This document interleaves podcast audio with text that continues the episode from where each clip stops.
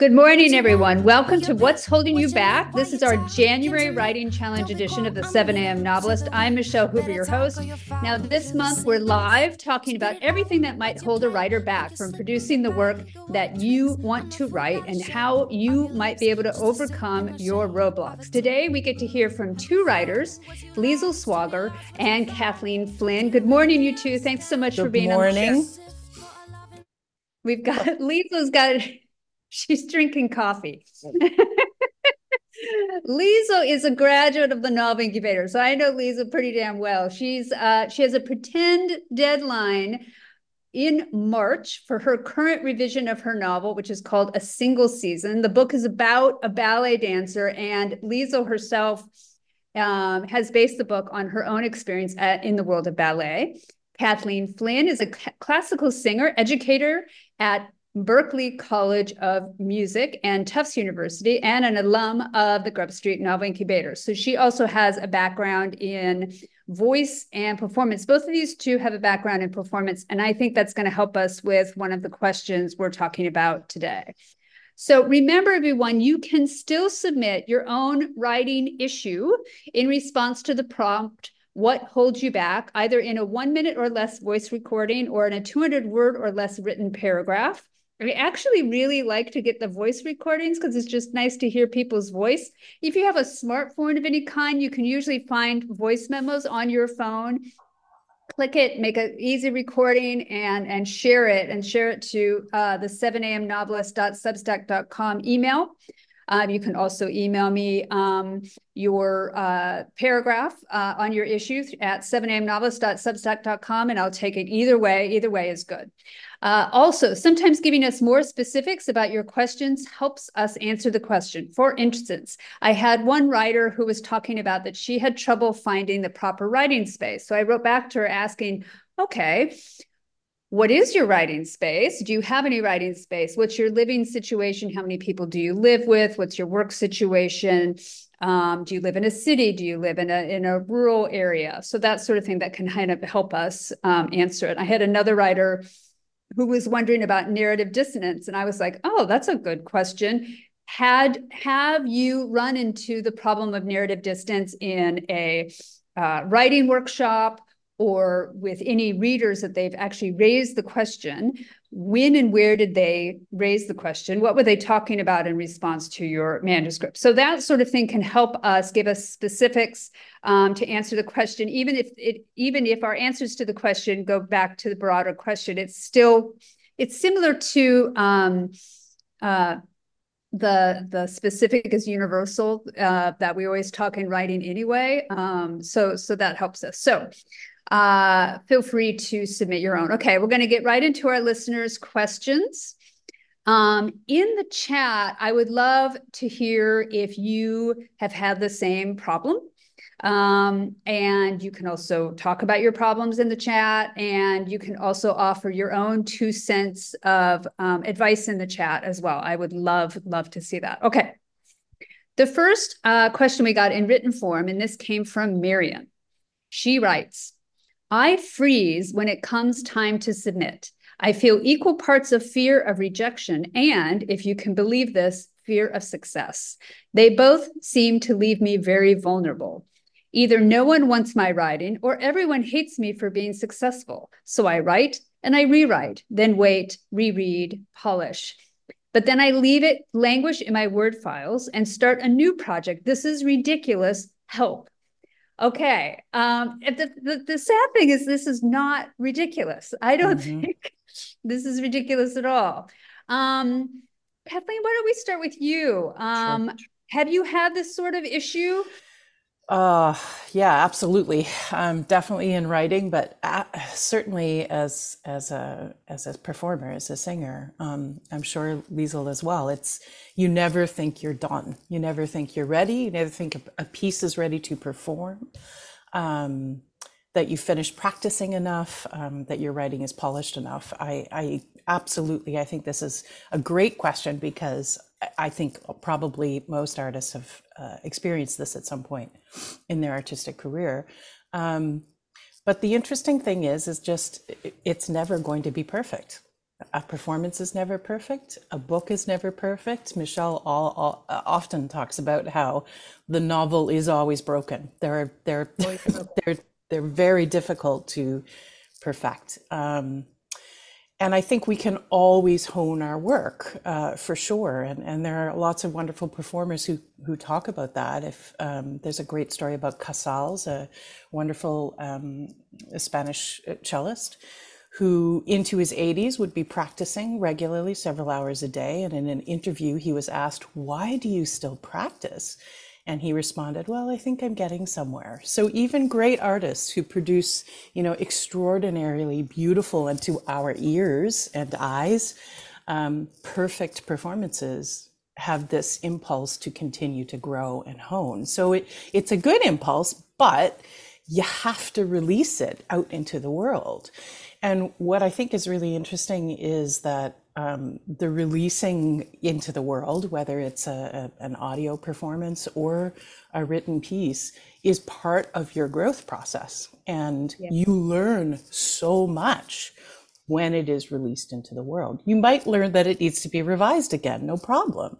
But there's something that happens in in a performance or um, when you let your your baby story or your novel out into the world with your with your mind, with the way you conceive of a problem, um, and to bring it to the context of writing, I think in in in our um, novel incubator program, there was one of the big revisions that I was really struggling with, and I finally had a deadline, had to release it, and it was only after I shared it um, with my colleagues that a problem was solved for me. I woke up in the middle of the night and I thought, oh, this is how I'm going to do it. But it wasn't until I actually released it that I was able to solve that problem or to or to figure out a path to solve this problem. Yeah. Um, and I, I, think that that that often um, this sounds to me also like perf- performance anxiety, which of course yeah. performers deal with and you can um, there's a, an interesting neuroscientist whose name is uh, Stephanie Fay, who talks about um, building um, the, building courage, uh, the science of courage, and and uh, having different exercises in order to build that. And and there's sort of three different suggestions she has, and one is to um, build your base of experiences, and that's the the releasing of your work into the world um, to really challenge to challenge yourself to do something out of your comfort zone. So it might be um, that for Marion, you might want to to take a piece that maybe is a little less scary and just share it with a friend. Um, mm-hmm. post it somewhere, um, something that's sort of low stakes, just to begin to build up that base of experiences where you can say, I did it and I survived. Um, and I think and one of the other things she talks about is a reappraisal of the physiological symptoms. So sometimes we can we can be physically paralyzed by our anxiety to release something, and it can be, you know, as a, as a singer, shaking legs or or sweaty palms or whatever symptoms you personally might be experiencing. But to see if you can not be afraid of those symptoms and not sort of say, ah, this is something I have to contain and stop, but rather acknowledge them and acknowledge that it's because you're excited. This is also, it's scary, but it's exciting and you care about it. And the third thing that she talks about, which I think might be the most interesting for you, is to uh, think about the experience rather than the outcome. And yeah. it sounds specifically uh, like um, Marion is talking about no one wants my writing or everyone hates me. So it's very much about your audience. And of course, we're all doing this for an audience. Of course, of course. But that is something you can't control the response of other people. So I think that outcome of uh, I want them to love me, not hate me, um, is is not not within our control. Yeah. So if the outcome can be um, readjusted, that just the experience of actually submitting is the goal, then that might help. I'm going to shut up now. I'm talking too much. Oh no, no, no. That's great, great. Um, and and I do. I oftentimes because the in our class we we do a reading at the end of um, the class, and I I I and I think this is true. And I and I read about it with with um, in terms of what anxiety and fear feels like in the body, hmm. that it actually feels physically feels the same as excitement. Yes. Um, so um, it's the story you tell yourself about what that feeling is, and I think we tend to t- tell the the more of the story of fear than excitement. But if you can reframe that story that you're telling yourself, um, that can be that can be helpful as well. Um, Liesl, how about you? What has been your experience with this, and how how have you overcome it? Um, so I I hated performing. I was a very nervous performer. Um, and uh but I like thinking about like on stage. Um, but thinking about sort of performing on stage, like that being sort of how you submit your work. Um, there is actually something kind of nice because you have like a series of performances. And so it's you you're like, okay, there was that show, and then there's another show. So there's a way that the performance doesn't feel quite as final, I think, as when you submit your work on a page and you're like, well, this is it. Um, here's my thing. And and so I think like sort of similar to what Kathleen was saying, like I think as a writer, if we think about that submission as not like the final like crossing the finish line, but like, yeah, well, it's just this performance. And like yeah, maybe my piece gets rejected and I make some changes and then I have like another performance with it, right? So that it's it doesn't have that same sort of feeling of finality to it. Yeah. Um and I I do think for me like whether it's like nervousness about being on stage or like a fear of my work being rejected, I can't wait for that feeling to go away before I do the thing. Like I have to do the thing and see that like the world doesn't come to an end. Yeah, um, right. You and if that's not to say that rejection doesn't sting, because of course it does, but I will say the one thing that I sort of enjoy about writing versus performing on stage is I submit my work and it's like six months, nine months, maybe a year later that I like finally hear back. And like that sort of that volume of excitement that I have when I submit the work, like that's really had a long time to come down by the time that email like finally shows up where I get rejected. And it just the the sting of rejection, like it's not in the same proportion to that like volume of excitement and hope that I have when I submit. And um and like Kathleen was saying, like of course the audience matters. Like i wouldn't submit if i didn't care about the audience. Um but i i do like in my own mind i try to sort of like separate like the process from like kathleen like was saying like the outcome. Like of course i want people to read my work and like it of course i want it to be accepted but like i can't really let that be the only focus i mean i have to find something to love in the process too yeah. yeah. Yeah. So focusing on the process instead of the final outcome is is huge. Mm-hmm. Um, the delay can be helpful. I also know writers, um, um, one of our writers, Jennie Wood, who's who is a musician, and she also has uh, published a, her her first novel, A Boy Like Me, she published through a micro press because just because she had more control of the experience. Um, and then she's published several um, graphic novels as well. And she just got she went crazy with the delay. She was like this this isn't normal. This is not you know mm. when i'm a musician i'm able to get it. So she just she wanted to get to get the information out there. But i i personally think the delay can be can be very very helpful.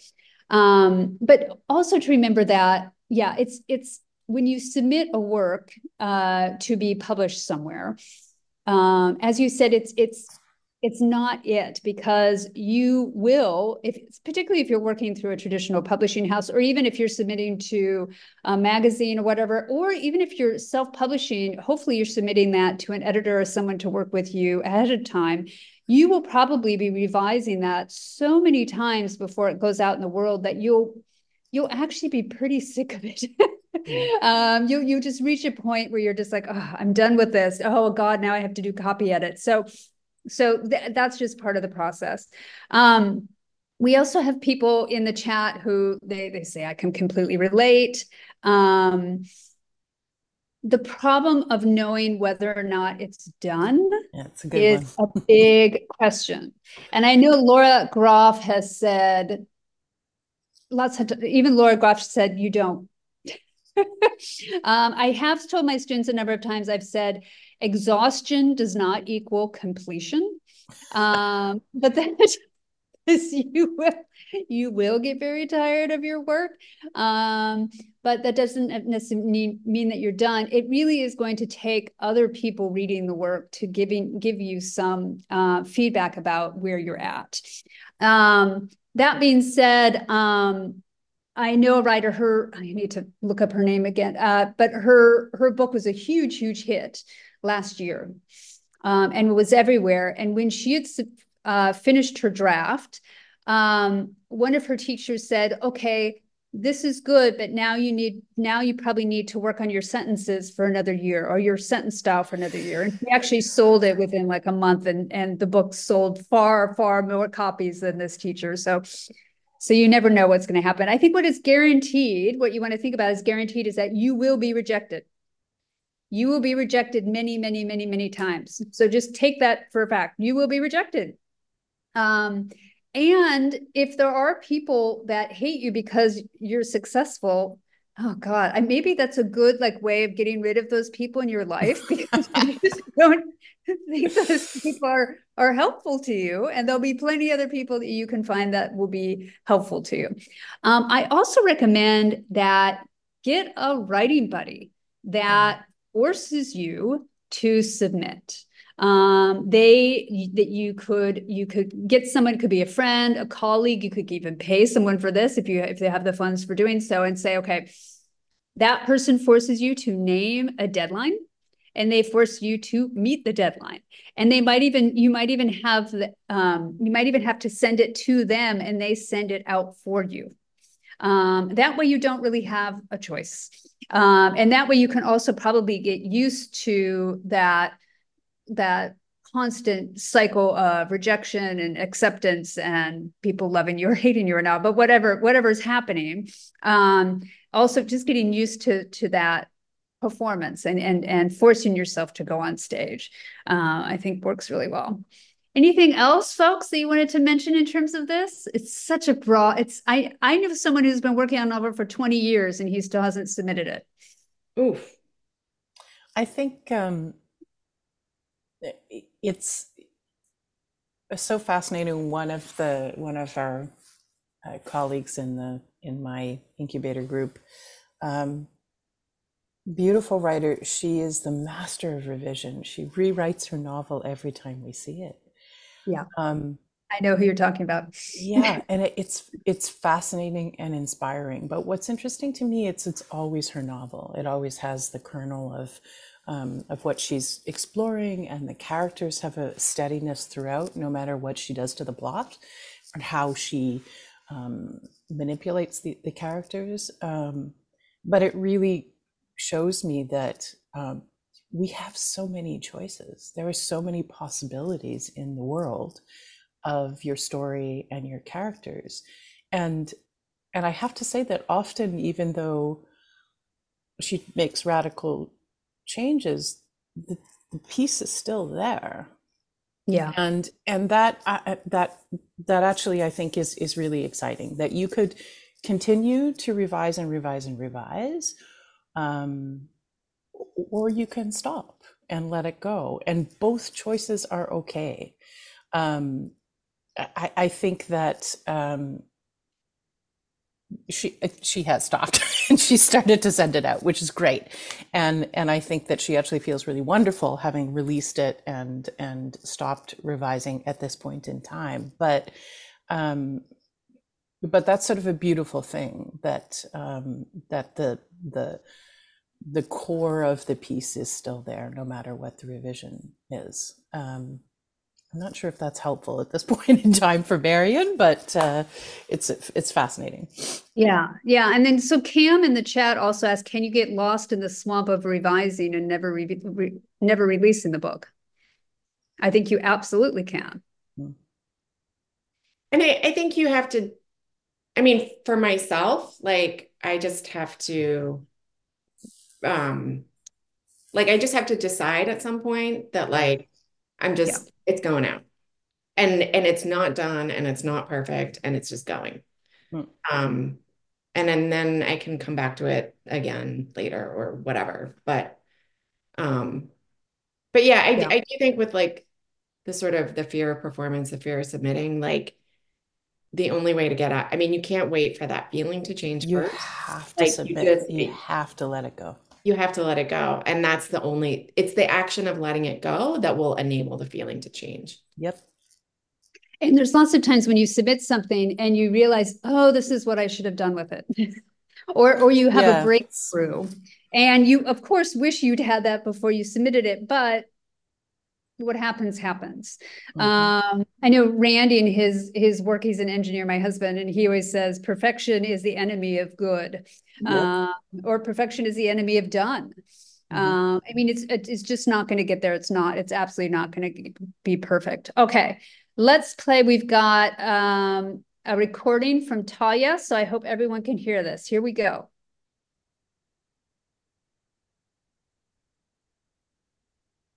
I sometimes find myself creating characters who are more like wind up toys, set up to fill in a compelling plot. What I'd like to do is make characters more compelling in their own right and drivers of the plot themselves, so that a reader will be dying to know what the character will choose to do next, rather than what the story will force them to do next. Oops, sorry about that. So, plot before character. Mm. Liesl, have you had any experience with this? Oh, I certainly have. um, I remember, I remember sort of at the end of novel incubator, you know, we'd done spent all year on this whole revision, and you gave me like pages and pages of wonderful, wonderful notes. And there's one sentence in there. You said, "Who is Claudio?" And I read that sentence, and I was like, I have no idea. um, and it was really like I couldn't like how could I have worked on this thing all year and not be able to answer that question? But I I couldn't answer it. Um, and so in in going back to it, um, one of the things I found really helpful is um, there's an essay about the author narrator character merge, and one of the lines in there I just keep repeating to myself: um, your character has to be a warm new being. They have to be like other, they have to be separate from you. Um, and I have found that really helpful to keep in mind. Um, and one of the sort of as I've been working on revision, um, Claudio now has a new backstory. And there's a way in which his backstory, I think, really drives him in the present that wasn't there before. Um, and that has been really helpful. Um, and yeah, I mean, there's a way in which, um,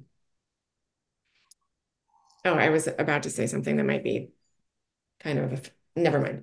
Um, but you know, my my my thing that I keep in my head is like, what would Claudio do? Like, not what I would do in this situation, but what would Claudio do? Um, so yeah, that essay, I can't remember the name of the author, but Michelle. The author's name is Frederick Reiken or Rick Reiken. And, and, and most of you guys, you should be able to, I think if you Google that, Frederick Reiken, I think he's still teaching at Emerson, mm-hmm. uh, but it's called the author character, um, the author narrator character merge. Um, and so you can find it that way. Yeah. So I, and, and yeah he's he's helpful in because because lots of times people can't see their characters or make them function on the page because the character is simply too close to them and mm. so what the author is doing is basically um basically the the character becomes um an observer as well, which is a problem. And the character kind, kind of becomes a, replacement for the author themselves. And um, for me personally, every time I've written a character that is very close to me in age, um, age, gender, and time period, I get stuck. Um, and I have yet to write a character that works for me. Um, and so uh, there's a couple novels I've actually given up on in doing that. Um, but but it it it uh, and then other people have a different problem that they they can only write pe- about people that are as close to them because they need to understand them in that way. Kathleen, have you had experience with this? Oh God, yes. Um, uh, I think one of the biggest issues that I have is my main character just observes the world, and um, right. Um, so really developing um, agency for her um, is what I'm focusing on in my current revision. Um, and this question actually reminded me of a podcast that I was listening to. My husband is a huge comedy fan, and we were listening to Mike Birbiglia's podcast, which is very interesting. It's called Working It Out. And he talks about the craft of, of comedy. Uh, and in it, he usually has a, a, guest come on. And at the very end of the show, they workshop a joke or a, a bit. And uh, this particular episode, Gary Gulman was on, and uh, he had a, a, good account or joke or something. And, and Mike said, Oh, yeah, yeah, yeah, that's good. How does it make you feel? So, in the particular kind of comedy they do, um, it's quite autobiographical. They take an event of their life and then create these shows around it. Mike's recent show is called The Old Man in the Pool. It's really wonderful. Yeah. Um, and that formula, plot, feeling, plot, feeling, was something he was talking about quite a bit. And it actually reminds me a lot of, um, uh, he works with Ira Glass uh, quite a bit, and Ira Glass of uh, NPR, This American Life fame. Um, and that's something that Ira all, all often reminds him is the feeling part of it. Um, and I think it probably comes from that Henry James's idea of uh, that Michelle talks about constantly. It's really wonderful and helpful. What is character, but the determination of incident, and what is character what, what is character but the illustration of plot. So plot and character have to be absolutely connected. Um, and maybe michelle you can talk a little bit more about um, how one does that. Yes because i so i always go back to henry james and there's he, he writes it in an essay that's that's kind of spread out more so it's a little difficult to, to quote more exactly. Um, but basically character determines incident. Incident reveals characters how i've always paraphrased it. Mm-hmm. um, that there is something in your character and and and character in, in many ways in, in a text is actually a lot more simple than people are in real life. Um, that the character has some wound or flaw or misconception um, that is that is holding them back. Uh, a story that they tell themselves that they continue with and they continue in this kind of you know, gerbil wheel and they can't get out of it. And whatever it is, discovering that, knowing that that is what's going to call uh, call the incident into being because the character needs to be tested about that particular wound or flaw or misconception. Um, so whatever you're throwing at them is going to have to resonate deeply with that uh, wound that they have and then how they respond to it uh, will then show us who they are.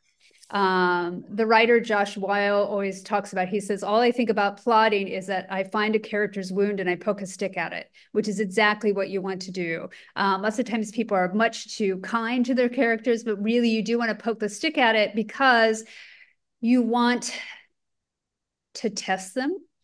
You want them to open up. You want them to to break down in some way. Um, even Aristotle talked about the breaking down of character um, in order to reveal character, in order for them to reveal to themselves who they are to us as the reader, their their humanity. That's what we're looking for, and and and then who they are at the end will be who they're going to be um, usually for a year or more or several. I mean, that's why why it feels like an ending of a book. Um, even Flannery O'Connor says um, uh, a story um, isn't finished until the mystery of the character has been revealed. So you're really you're really going for the character. Now, if you have your plot first, what do you do? You can try to backwards engineer it. Um, so, what kind of character would most be tested by this particular incident. Um, and so you can backward engineer it and try to figure out who would most, who would this incident uh, most be problematic for? and try to find the character there. It's easier to go the other direction, but you can backwards engineer it a little bit. Yeah. Um, I'm trying to think of others. And in the chat, if you guys have any similar uh, experience or anything that um, Okay, John was talking about the interview we had with uh, Michael, oh, Lincoln Michael, he says in his Substack, has a great post about making a character a weird little freak. And he goes on to talk about a character with flaws who is not likable. Great essay. Again, so again, a weird little freak, whatever their weirdness is, whatever their freakishness is, whatever is wrong with them, whatever makes them, I mean, probably a, a little different than us which is strange because whatever makes them a little different than us also makes them a little alike us. Hmm. Uh, because whatever their brokenness is, whatever their wound is, draws us in and makes us feel like, oh, they're wounded too. Oh, they're broken too. Um, and if you can find that, if you can discover that, then knowing and matching the plot to that wound or or freakishness or weirdness is going to help you quite a lot. Yeah. And I think that like action reaction like yeah. keeping that in mind like my like i have to get claudio to react. He has to react to this. He has to mm-hmm. react to this. And sometimes that means like letting go of what i thought was going to happen next because claudio's reaction isn't leading to that. Right. It Sorry, might actually Claudio make your plot change quite a bit. Yeah. Yeah. Enforcing that enforcing that so again that they're not an, an observer. Um, I remember when I did some acting in, in high school, they always reminded us on stage, you know, make sure you're not just standing there staring at the audience. If you're a side character, you actually have to be involved in the action and you have to be doing things. Mm-hmm. Now, um, that's easier to do when you're not actually uh, driving the plot. Uh, what is the worst thing that the character could do in that situation that might cause a change, that might cause something of consequence to happen? Uh, what's the last thing that you think that they would say? And I, I hear lots of writers say, um, oh, and I, I see them write this, oh, they almost did this, or they almost said this. And I'm like, why don't you try to just have them say it?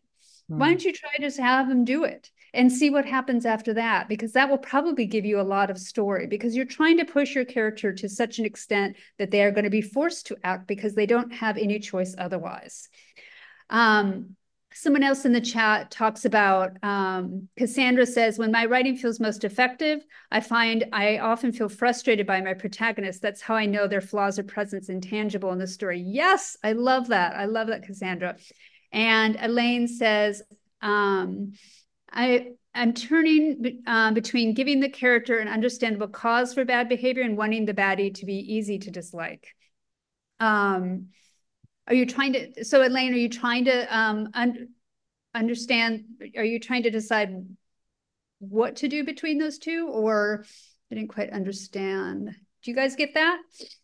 Um, I think, yeah, I think um, to uh, torn between, torn yeah. between, torn, torn yeah. between um, giving the character a believable backstory that makes you sympathize with them or just have them be clearly bad. But that also sounds to me like the the writer wanting to protect their protagonist mm. and like keep them likable. And I think you need to like you gotta like let it go. Yeah. Like it's okay if the reader doesn't, doesn't like somebody love your mm. character, like at least for a little while. I mean, you want them to like follow the character, but yeah. Um and I think because we've all done terrible things, like you can maybe let your character be a little more dislikable than you would like to.